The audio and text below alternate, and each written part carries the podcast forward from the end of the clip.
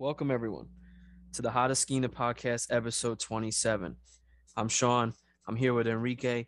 We got a couple things to break down. Uh, we're not going to waste any time. We're going to get right into it. Uh, All Star Weekend was was fun. Had a had a blast. Um, obviously, as we all saw from Yankee fans, uh, Giancarlo Stanton took the MVP with that huge two run bomb, 457 feet. Uh, he won the All Star MVP. You know, he hit it right where he used to sit back when he was a, Dodger fan when he was a young lad.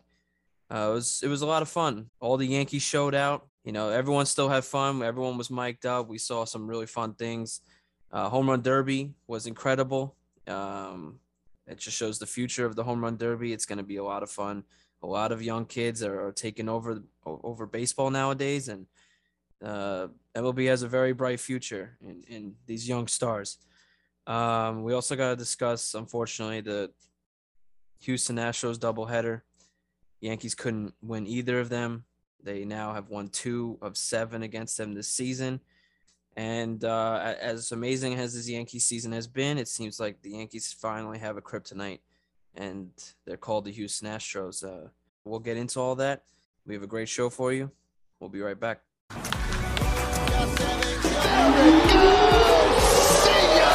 It is high.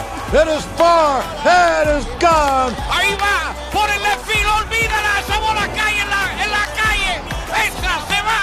Se va. Se fue. And we're back.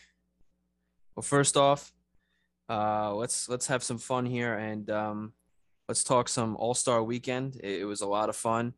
Uh, I know on the viewerships and the and all the TV ratings, it didn't show it, but I had a blast watching it on Monday and on Tuesday. Um, Home Run Derby was fun. You know, we saw a lot of young stars really show out.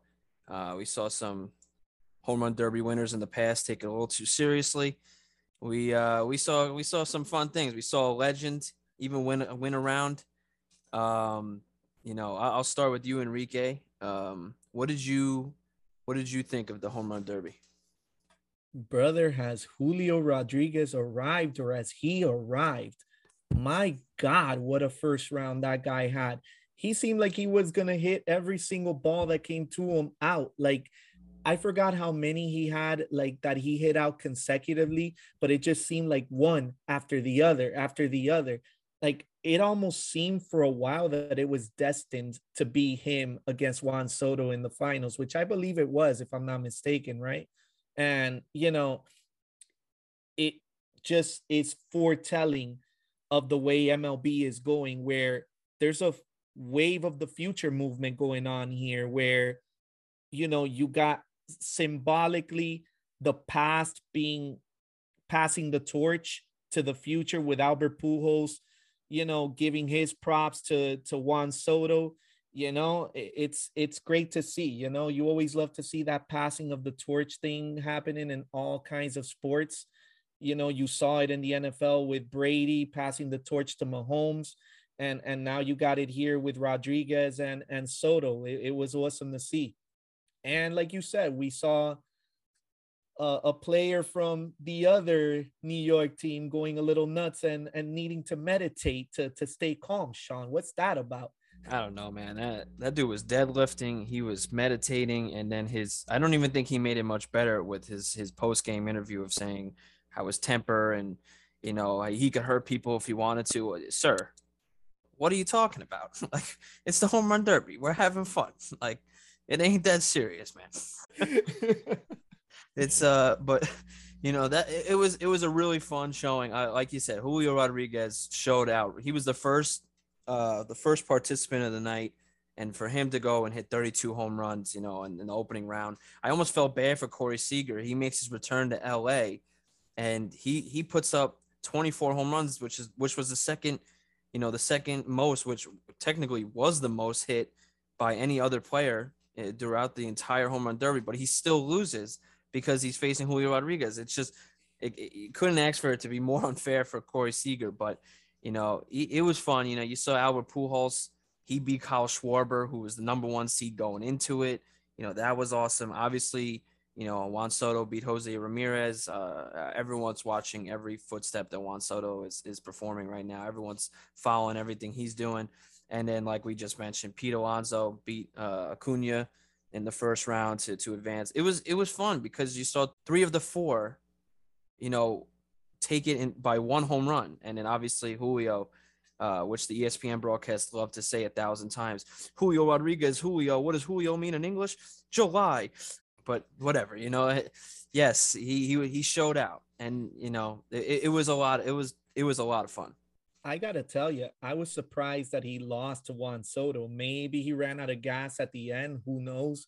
But I honestly thought that that home run derby was his for the taking, bro. Like he was on fire. I disagree with you because you know why? I think every time they show out in the first like round or two, they never have enough gas. We saw with Josh Hamilton at Yankee Stadium where he showed out and, and he lost to Justin Morneau in the in the finals. You know, you just run out of gas and you end up losing, and sometimes you just don't have enough to win it at the end. It, it was awesome. You saw the youngest from Julio Rodriguez uh, all the way to Albert Pujols. You know, Juan Soto, who it's funny how he was the old man in the finals, but he's only 23 years old and was the second youngest to win it. It just goes to show how you know the younger generation is really starting to take over baseball right now let me quickly before we move on to the actual all-star game let let's give out our flowers to albert pujols man congratulations on your final home run derby thank you for everything you've done for the sport for a long time this dude was the best player in baseball back in his st louis days man so props to you albert you know it was great to see you win that one round when you beat Schwarber. Um, glad your son got to enjoy it, brother. And um, thank you. And you know, good luck the rest of the year on your on your final season in MLB. So, what about the All Star game, Sean? How about how about the All Star game? How about our boys? They they did pretty good in the All Star game itself, huh? What yeah. a spectacle! That was a lot of fun. I enjoyed it from start to finish, man. Yeah, me too. And you know what? It was fun because you had uh, technically six All Stars, but really five that performed in, in, the game. But still, you know, even Gerrit Cole, who had no, no business, you know, uh, performing in, in the All Star game because he had just pitched the night before, um, he still was mic'd up. He was a lot of fun. You know, you even had Judge and Stanton for a brief moment in the outfield mic'd up before Judge's mic cut out. And then you had a really awesome moment, which I even said – in in during live in that moment of having Nestor and Trevino pitch toward with one another and and calling the signals. If you think about it, it's funny, man. The All Star game kind of, kind of, sorta. I, I don't think they did this intentionally, but they kind of, sort of catered to us Yankee fans because if you notice, you had Gerrit Cole mic'd up laughing with Max Fried talking about their career home runs that they hit back when they hit in the National League. Um, you had Nasty Nestor and and uh, Trevino mic'd up talking to each other. We definitely got to get into that in a little bit. You had Judge and Stanton mic'd up until Judge's mic turned off. The only one that didn't get mic'd up was Clay Holmes. I mean, you at that point, bro, I'm not gonna lie to you. At that point, I was expecting Clay to also come out mic'd up because we literally had every single one of our players mic'd during the All Star game. It was awesome. It, it was a lot of fun. You know, it really was. Um, you know, the other thing too, with which you know, I'll, I'll let you take it from here. How awesome was it when you saw Nestor and, and Trevino talking about what pitches they were going to throw, and we're hearing it, and you know, from from our homes. First of all, bro, shout out to the glove that Nasty Nestor was was rocking, bro. As a as a fellow Cuban, bro, when I saw that glove, I was like, hold up, that's the Cuban flag. I'm like, I want one of those. You know what I'm saying? that was that was awesome. Shout out to El Orgullo de Hialeah representing on the national stage. Shout out to Jose Trevino, man. My God, that dude seemed like a little kid. You know, he, he's coming up to the plate talking about, man, I can't believe I'm an all-star. You want to talk about starstruck? That man couldn't believe that he was where he was. And yeah, like you said, just seeing them, you know, talk to each other and Nestor being like, all right, let's go up and in all right, let's go, let's go up and away. Let's, you know, when he said to to Trevino and Trevino was like, "You think they're ready for this?" And then Nestor pulled that funky delivery out of nowhere. That was awesome. Like you could tell they were working on that for a while, and that was awesome to see. Like they had John Smoltz being like, "Whoa, whoa!" Like you know, and he was loving it. So it was it was awesome, man. Like they all showed out. It was great to see. At the end of the day, we're playing a kid's game, or they're playing a kid's game, and you know, Nestor's first strikeout, All Star, he wants the ball. Trevino's first hit, I want the ball. If you look at both of them, they're both kind of our size, kind of our height, you know, just normal average Joes who you know, showed out in, in, in Yankee pinstripes. You can't ask for a better dream-like scenario than that right there. I've never seen him smile and have so much fun like he was having during that All-Star game, bro. Like he seemed relaxed, he seemed chill. He seemed like a little kid on the on the ball field having fun. Stanton too. Stanton's over there talking about, bro, this is the ballpark I used to come to as a kid. Right there is the section that that you know my parents used to take me to. And lo and behold, he hits a home run to that very section and wins the All Star Game MVP. Like it couldn't have been scripted better, Sean. Oh, it couldn't have, especially like you said, being from LA. You know, that's your childhood, you know, favorite team, ballpark. You've been there, and then you hit it 457 feet to tie the ball game. Uh, I think, yeah, that's going to get some recognition, especially, you know, how far you hit it, and and the fact that that's where he sat when he was a kid. You know, it, it was just an incredible experience. I uh, I, I couldn't have been happy for him. He he deserved it, you know, more than anyone. Well, on some uh, more depressing news, we got to talk about the uh, situation at hand. Uh, Yanks had a doubleheader today against the Houston Astros. Uh, as you could tell by my voice, it did not go accordingly. Um, the Yankees dropped both games. And uh, technically, the Yankees lost all three games in Houston this season. Um, the Yankees are the best team in baseball, technically, still statistically, but it seems like the Houston Astros are our kryptonite right now. Um, you know, in the first game, Yankees lost three to two. Uh, Houston piled on pretty quickly in, in the first with just a quick run, but they they were smart. Altuve and Pena with back to back bunts to start the game. You know, they they know Montgomery is a little slower on on on ground balls toward him, so they they were smart. They got two men on right away, um, and they have they have one of the toughest front lineups I've ever seen, with Altuve, Tucker, Bregman, Alvarez, Pena, who is really starting to show form, and, and Brantley when he returns. Like they have a really tough group, uh, in the, from one through five at least every every night. So getting through them is always very difficult. Um, but they started off right off the bat, basically up two nothing, and the Yankees have always struggled to score against the Houston pitching. They they have always done a really good job on on limiting us and and our runs and our hits. Uh, LeMahieu had that sole home run, which was like a line drive, perfect to right field, opposite field. It cut it to two one, and then we had an incredible moment um, where you know IKF pinch hits for for Marwin Gonzalez, and he gets that with, with in the ninth inning with two outs, and he gets that base hit to bring home Aaron Hicks to tie the game at two. Incredible moment. It was, it, it felt like it, it. Now looking at it, it really felt like the 2019 Game Six, where LeMahieu ties it in the top of the ninth, and like you know the whole you think it's the tides are swinging, and then they came right back uh, in the bottom of the ninth and and, and walked it off. Uh, unfortunately uh, it was tough. You know, King came in, you know, gave up back to back hits, one a single uh, by Bregman, and then the the double by Diaz, and then second and third. But then King really started to work through it. He struck out the next two guys. Seemed like we had a chance. They uh, Yordan Alvarez, who just came off the IL, pinch hits. They intentionally walk him to avoid him because he has our number since he's come to the majors. And then the walk off by JJ Matijevic. Oh, that was rough, uh, especially because it, it seemed like two pitches before he had fouled the ball off and it, it ricocheted straight up. And Higashioka, who had just come into the game, grabbed it. And it almost seemed like if he had waited an extra second, it would have rolled fair and he could have just quickly stepped on home and ended the inning. And uh, it seemed like, you know, by his body language, like he knew he had picked the ball up too quickly. But I don't blame him. You know, he it was a baseball move at such a brief second time you had to, you know, react. But unfortunately, you know, the Yankees get walked off again for the fifth time. All five times the Yankees have been walked off against, it has been with Montgomery on the mound. Uh, it just goes to show that he is the most unlucky pitcher in baseball for a guy who's who has a 3.24 ERA. You know, and he pitched well tonight. You know, six and a third, two earned, eight Ks. You know, he's having such a better season. It's probably his best season of his career.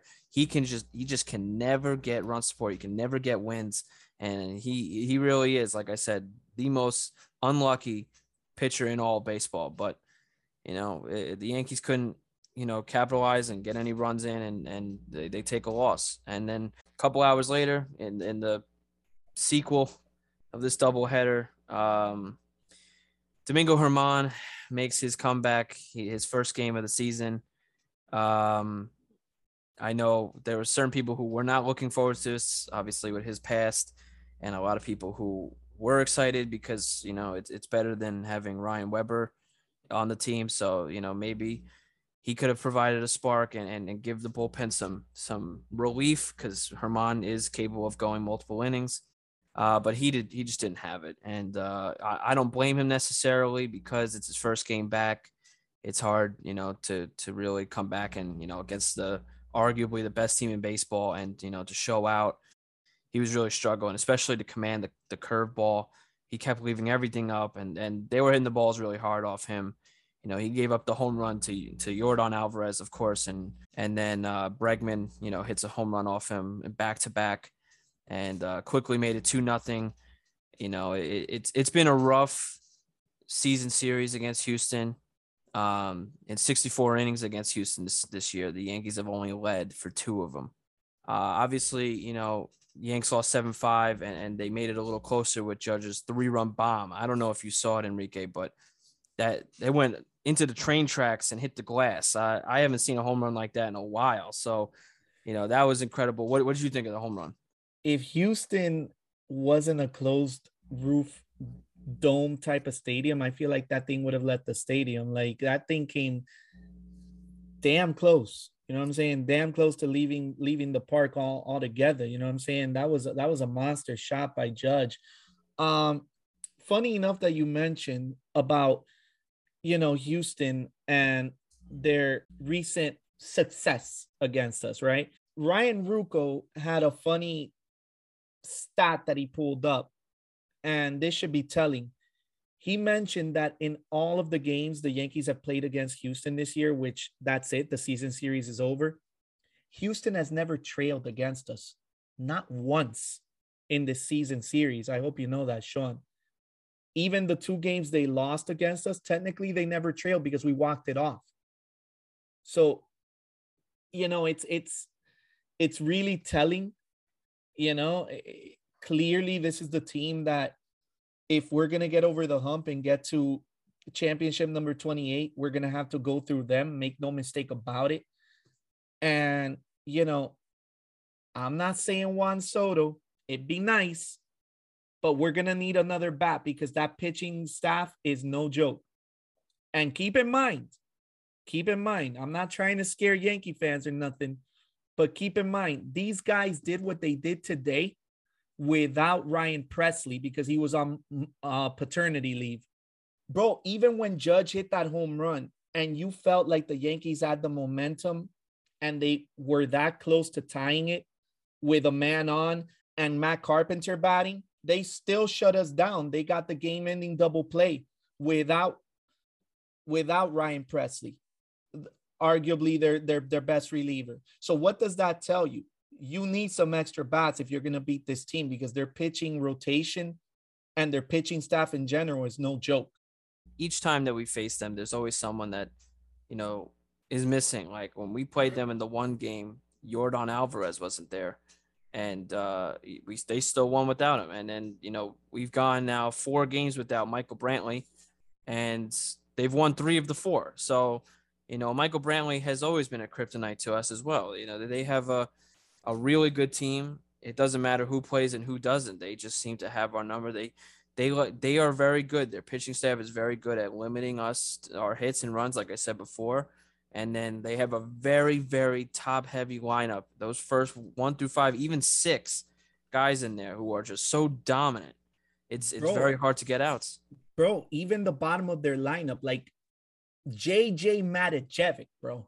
JJ Matijevic, like I swear that guy is like that annoying little mosquito that just flies around that you want to swat, but you can't get him because he's too fast to swat. Like, and and this is no disrespect to him. Even he has had success against us.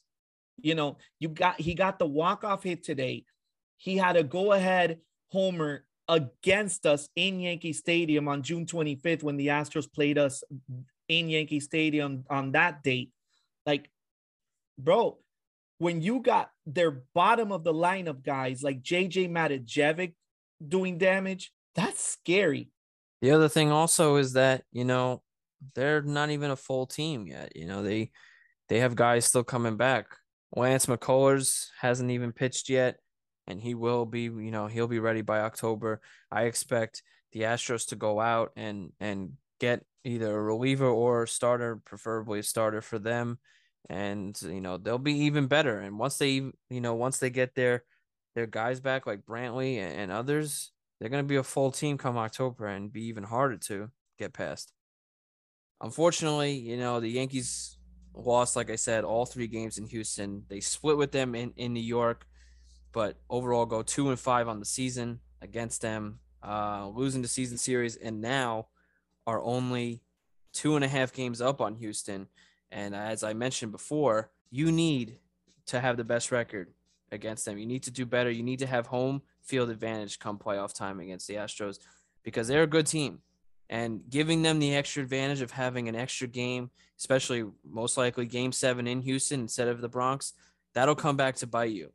And make no mistake, you want to have that home field advantage. And like we also talked about off air, don't forget, you want to have that first round bye. You know, that's that's part of the new playoff format this year that the best team gets a first round bye. I have to say I'm I'm getting real sick and tired of uh of losing like this to the Astros. They they seem to be our kryptonite, like I said before. Um, you know, it, it, it's hard. It's hard going through the last 21 years and having only one World Series to show for it. And, in you know in 2009, and then in the in the past, you know, seven seasons before this one, we got eliminated by the Astros three different times. And at this rate, if nothing gets done, we might be looking toward a fourth in eight seasons. You know, right now it seems like Houston has our number. And, you know, I, I want to mention this because I'm going to ask you. Um, I'm one who feels like the Yankees need to make multiple moves. I think an outfielder for sure is one. Uh, as we've seen from this Astros team and this lineup, there's no holes here. Even the players that we think are easy outs are are, are working against us. And um, I, I think the Yankees right now have a couple big holes. And that's the thing, like you can't have that in October. And I think that one, you need to get an outfielder or someone significant to to really boost this lineup up. You know, I would uh, assume a lefty to kind of balance it out, but we'll see on that. And I think even bigger than that, I think the Yankees need to get a starting pitcher. I think out of everything negative that happened today, I think the positive in it, which I mentioned to you off air, is the fact that Cashman probably picked up the phone and started making some calls because you cannot have an embarrassment like that and just think we'll be all right come October. It, it just can't happen. Speaking of that, speaking of getting a starting pitcher, here's a nightmare scenario for you. Luis Castillo, right? Houston wants to get in on getting him. Bro, you imagine if they add him to their starting rotation, how dominant and how formidable would their pitching staff be if they added Luis Castillo to it? I'm hoping that doesn't happen. But what I do agree with you is, and we talked about it off air, you need a replacement for Joey Gallo. As much as I like Joey, man, and and it pains me to say it, but you need another big bat to to complement Stanton, Judge, Rizzo, and and Donaldson. You know what I'm saying? You need another big bat, and you know if you can get that in the form of a you know, Juan Soto, you know, hopefully, fingers crossed, or you can even get a lesser, you know, a lesser impact guy, but still a big time bat like like a Benintendi. You know, somebody like that, I feel like that would do wonders for the Yankees. I completely agree with you. You need to stack up that lineup to go against this Houston pitching staff for sure. I think it's um yeah, you know, Juan Soto sounds amazing. Uh you would have to empty the farm for sure for him. Uh you would have to throw in Wesneski, Waldichuk, Dominguez, you know, Peraza, Sweeney, eh, who knows, you know, you're you're talking about putting in at least, you know, four of your top 5 prospects in there and a lot. You would have to like I said, empty the whole farm for a guy like that. And it's because, you know, for someone like Soto, and the reason I'm mentioning Soto is because it seems like the everyone's talking about him in all baseball. Every city in, in America is talking about Juan Soto and, and how available he really is. So listen, he's got two and a half years of control. So no team has to pay him right now. And I've seen reports that even teams like the Rays can go in and offer him because they have the draft capital and the prospects. You know, they can go in there and offer him because if they don't have to pay him for two full seasons, they can have two full seasons of contending and then have to move him like they do with everybody else that that ends up becoming a star there. You know, there's so many teams, you know, and the Yankees sound the most incredible because we probably have, you know, the most capital of what to give away. And he would be perfect in New York, and God only knows how much of a star he would become. And you wouldn't have to pay him for another two years, which means you could still focus completely on Judge in the offseason and, you know, have yourself the greatest outfield of all time. And it sounds great. But, you know, if you're going to do that, you basically have to say, we're winning now and we're going to win now for the next two or three years. And we have to win because the future that we have is built for the next decade. All those guys are supposed to be top level, great, amazing guys and 10 for the next, for between next year and 10 years from now. So you have to really ask yourself, like, is Soto worth it? I, of course, think yes, because he's top two, maybe one greatest player in baseball right now. And so you're not, you might not get another opportunity. And the worst thing you'd want to see is him going to a rival, whatever rival it is, and then having to face him for the next two years and just asking yourself, like a Verlander situation, what if we pulled the trigger? Cliff Lee situation, what if we pulled the trigger? And, uh, you know, you never want to see that again. So I think the Yankees have to do that. If not, Benintendi's an option. I know he's not vaccinated and all that conversation, but we only go to Toronto one more time. You know, I think we could settle for three games. He can't play, but also I think the Yankees could help him get vaccinated, whatever. And then also with Happ, I know Ian Happ of, of the Cubs is a huge conversation as well. That would be interesting. I don't know how the Yankees would swing that because he could play a lot of positions and whatever we trade, but definitely an outfielder and definitely, most definitely, a starting pitcher talking about having Domingo Germán as possible a six starter. Yeah, no, that's not going to work for me. If if you want to win a World Series, Domingo Germán cannot be in the rotation. If you if you're setting on Domingo Germán being in the rotation, you might as well just kiss the season goodbye. The Yankees need a high, high, very high level end starter, and for Severino to be on point when he returns.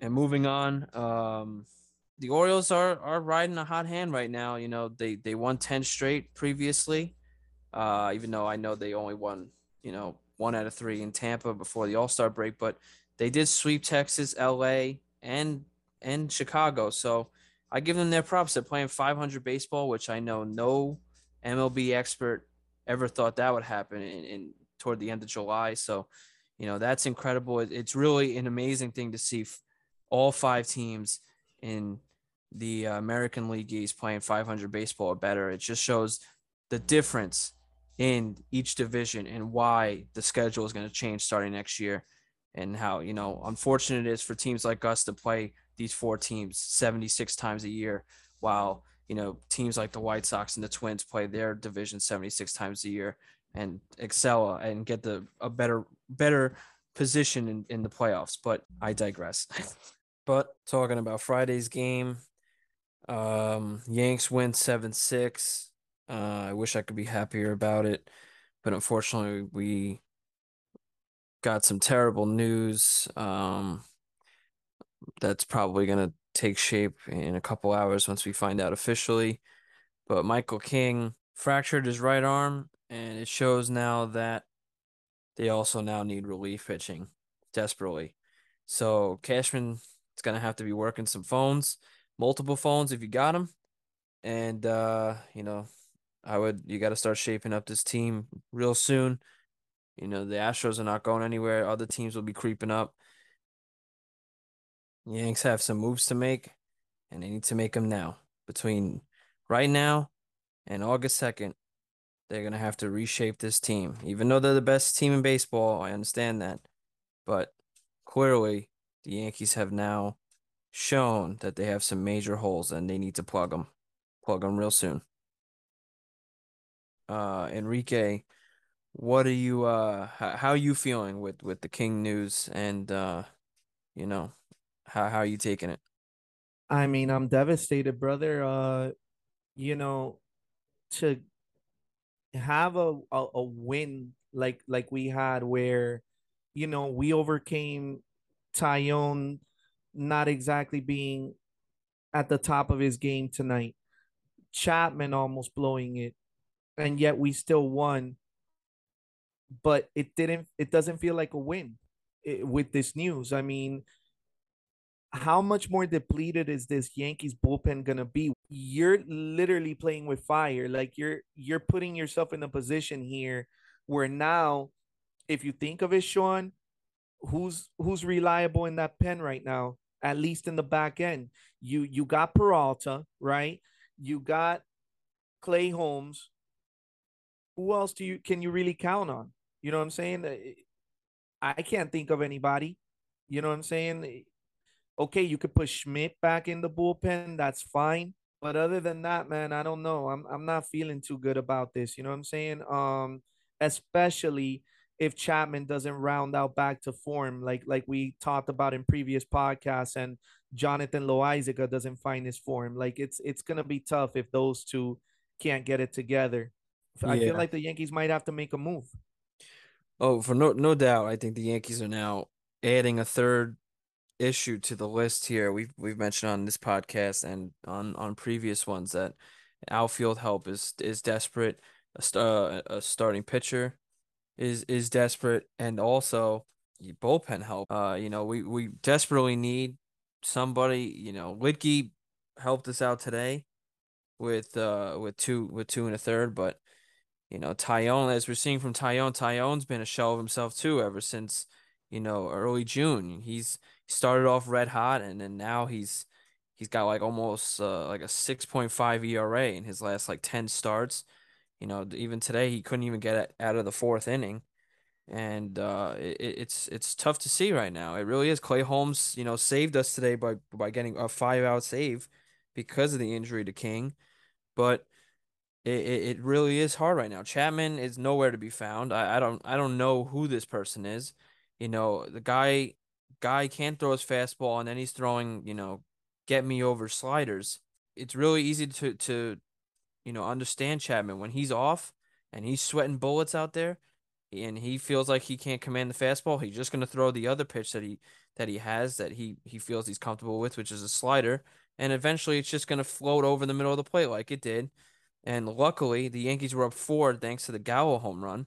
But besides that, it would have been a tie ball game, and we could have let that game slip away kudos to him. He was a big reason we won today. The, him coming in um in relief of Taillon was major. And you know, maybe you could include him as somebody that's reliable out of the pen, but then again, he's been inconsistent, you know. He when he's on, he's great, but you and I both know Sean, he's not automatic. He's not on every time he's out there. You know what I'm saying? So I mean, realistically, now looking at this roster, I just I don't know, man. I don't know what's what's gonna happen, and it just puts that much more pressure on the starters to, you know, do their job and and to go deep into games, and even that's been iffy lately. Look at like what you said with Taillon. Look look at what he did today. Look what happened with the guy that essentially took Luis Severino's spot, Domingo Germán. He got rocked. You know what I'm saying? I mean, you can't just depend on Gerrit Cole, Nestor Cortes, and and Jordan Montgomery to do it all. You know what I'm saying? And even Monty, can you really depend on Taillon, Montgomery, and Germán to take you deep, uh, at least until Severino comes back? I doubt it, especially with the way they pitch lately. For the bullpen, um, yeah, Clay Holmes is obviously your closer, and then you're you're basically putting all your chips in that Loaisiga can go back to being an eighth inning guy like he was last year. But he Um, hasn't shown you that, Sean. That's the problem. Granted- That's why I'm saying you. yes, very true. But he's also just coming back from the injury. So, you know, right now he he's getting hit around a lot and it's scary. I was just saying this before, uh, that it's very scary when he comes out because he, he doesn't look like the person we saw last year. And you're kind of just banking that he can be. And it's kind of just being, you know, swept under the rug because of how bad Chapman's been. So it's not really been the, the topic of conversation, but yeah, that's why I think the Yankees, you know, are, if not already, are making phone calls to go out and, and get an eighth inning guy now because you kind of you have no choice. Let's just assume worst case scenario, Yankees don't get anyone right now, or, or at least till the deadline, or if not at all. I think they will, but you know, let's assume the worst. Clay's ninth. Um, then they're gonna they're gonna push Loaisiga to be eight you know, and be the eighth inning guy like he was last year. Because that's the goal. The goal is to get him back to form so that he is the eighth inning guy again. But that's what it's to be now. That's so nine will be Clay, eight will be Loaisiga. I really assume that the Yankees are to go and get someone to be the eighth inning guy, but let's assume they don't. Loaisiga will be eight. Wandy would probably be seven.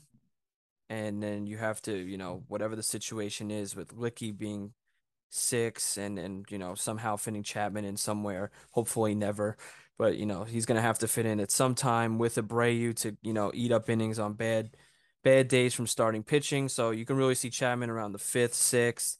Same thing with Abreu on bad you know bad games. That's how you're gonna see it, and then you're obviously gonna have like I said Clark be long relief in case. Um, I think there's gonna be another move there. I think obviously I think the Yankees are still gonna go out and get a starter. And I think until that time, you're going to have Clark be the long reliever and Domingo stay in the rotation until Severino comes back. And then you would push Domingo to be kind of like a six slash spot starter and then a re- basically a reliever. But then that'll be your rotation. Um, because you you know Montgomery's still great, but you just don't hit for him. Uh, obviously Cole and Nestor have been, you know held this team. Severino will come back and you know pitch as good as he's been and then you go and get someone. And then once you go and get someone, then you have your, you know, you, you have right there five guys, and not even including Taillon, would be the sixth guy basically as your starter. And then you would move Domingo to the bullpen. And so you you would find ways to eat up the innings. Like we have the guys in the in the minor leagues to eat innings with Marinaccio coming and JP Sears to eat innings and and Clark. Uh, but you know, you take all those names, like we know them well to be great, but that's not the bullpen we came in with to start the year. You know, losing Chad Green and even Luis Gil at the time, which I know the Yankees wanted to make a starter. You know, he he was still like had a fantastic year last year. So losing him hurt. You know, losing Miguel Castro for probably like a month and a half hurts. Even though he he's been struggling, he's still a bullpen arm we needed. Um, it, it makes it makes Zach Britton coming back in September even, you know, sound even nicer. So, you know, who knows what that what happens with that? It- It's just it's gonna a huge question mark around this uh pitching staff. That's exactly what I was gonna ask you. You you gave me the perfect segue. I was gonna say, my worry is, bro, they're gonna have to decide pretty quickly if they want to trade for a bullpen arm. And my worry is exactly what you just said. That Brian Cashman is gonna look at this roster and the depth that we have in the minors and think to himself, well, you know what? We have enough of a lead in in the standings that we don't need to worry about the regular season.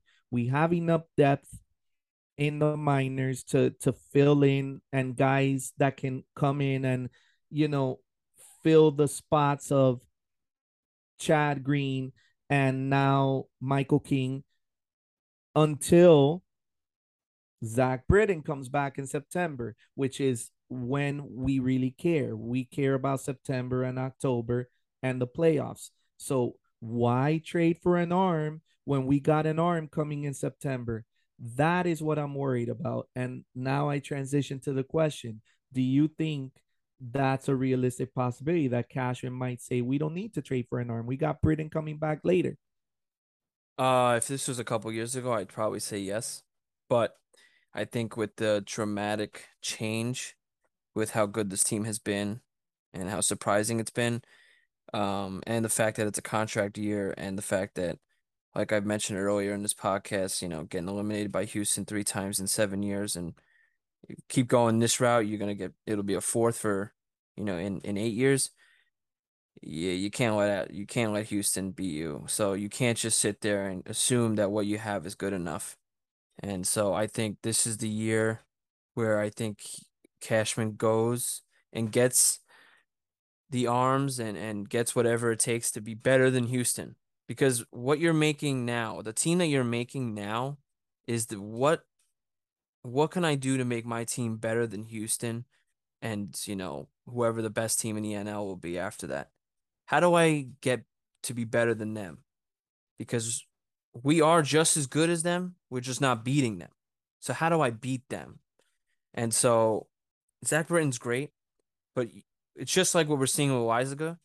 If Zach Britton comes back in let's say late August, early September, there's no he's not gonna return back to the Zach Britton we know. Probably uh, who knows if he does ever, but if he does, it won't happen until at least six, seven, eight outings out of him when he's comfortable again.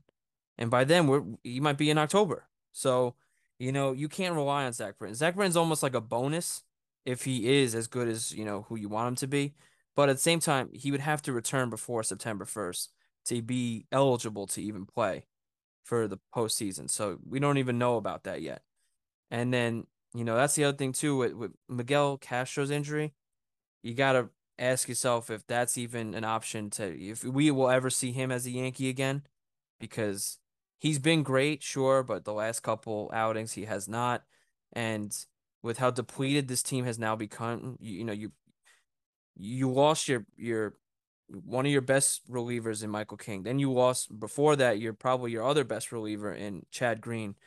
And luckily, Clay Holmes has been the best reliever in baseball because if he wasn't, who knows what this bullpen would be. Chapman, I, I don't even consider really a major league pitcher at this point. Um, but you know, he's he's an issue. Like I said, Loaisiga is just coming back to form. He's been a little bit of an issue. But if you don't get, you know, the outings that you're you're you're now begging for from Wandy or, or Luetge, the starters can only take you so far We'll just end up blowing the game where the Yankees have relied on their bullpen all year and now we're begging for the bullpen to stay as good as they are. So yeah, you have to go get a reliever. You might even have to go get two relievers if you don't get a starter. And but I think the Yankees are still going to go full in on going get a Castillo type starter and then a high end reliever and a, a a great outfielder. I don't know, man. Especially like I said, with the way with the way Loaisiga and Chapman are pitching, I don't know. I, I'm I'm nervous about how all this is shaking out. For reliever help, I would say between now and the next couple days, you know, we'll we'll see uh, probably a couple moves made, and then you know by the deadline in the next ten days, we we should see uh, big changes to the team. But you know, I guess we'll see. It's heartbreaking news for King, and uh, hopefully the Yankees rebound because they need to desperately. So big blow tonight. Yankees do win, but right now it feels like a loss.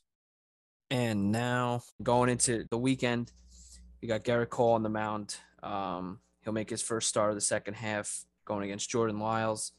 Hopefully the Yankees can can take that game. You know, you have to you have to win in, in this series you got to win all three i think especially with with the situation we have going on right now with how close houston is creeping up behind us. You, you can't can't make mistakes on games like these. Like i know baltimore's playing 500 ball but you gotta you gotta beat the teams that that are below you and and make a statement. Uh and then going into you know sunday's game your boy your favorite player Nestor Cortes you know, your hometown hero over there. Uh, you know, he takes he takes the mound. He gets his first start after the All Star break against them, against Dean Kremer, who has been really good since you know getting the call up to to the majors. He's got a 2.59 eh, riding three and one. The Baltimore's playing real good, and they're going to be a tough out, especially with that change in left field. I still don't know why they did that, but that the the new dynamic over there it really makes it tough for right-handed hitters to hit home runs, and the Yankees really excel when when when their guys hit home runs. So it's going to be a really good series. I really look forward to hopefully the Yankees taking it, and uh, hopefully they take it. And I think they got to make a statement here. I mean, you got to think that the Gerrit Cole game is is a must win. Like I agree with you. I feel like we should come away with a sweep in this series. No doubt about it. You got to come motivated to make a statement and, you know, put the losing streak behind you. With Cole, bro, are you kidding me? You got him against a guy in Tyler in in Jordan Lyles, which we've said a ton of times on this podcast. I don't need to go in depth on Jordan Lyles, but you know, he's a guy that's there just to give them innings. He's not there to give them wins. He's not there to give them, you know, anything but innings. He's there to eat up innings. He's currently holding an almost five ERA at 4.76 you should dominate that game. And as far as Sunday with Nestor against Dean Kremer, that's a really solid pitching matchup too. You know what I'm saying? So even with, you know, playing at Camden Yards and playing with that really deep left field, like still, you you you should sweep this series. The Yankees have to make a statement and take, you know, minimum two out of three. And uh the no excuses. There really should be a sweep, but you know, uh, hopefully the Yankees can bounce back, make a statement, and, and get ready for the uh, Subway Series against the Mets. You know, coming up after that. But uh, I think that's a wrap, brother. Um, thank you all for listening in to the Hot Esquina podcast, episode 27. Uh, give us a, a five star rating and review. We'd really appreciate it. Uh, thank you all so much for the support o- over this brief time that we've started. Uh, we're only getting better. We have a lot of guests coming on soon who are gonna let's just say rock your socks off. Let's let's keep it PG here. But uh, we we got some really exciting things coming up, you know, in the works. But um, also, you know, give us a, a, a like, follow, and subscribe. You know, we're we're on Twitter at the Hot Esquina Pod.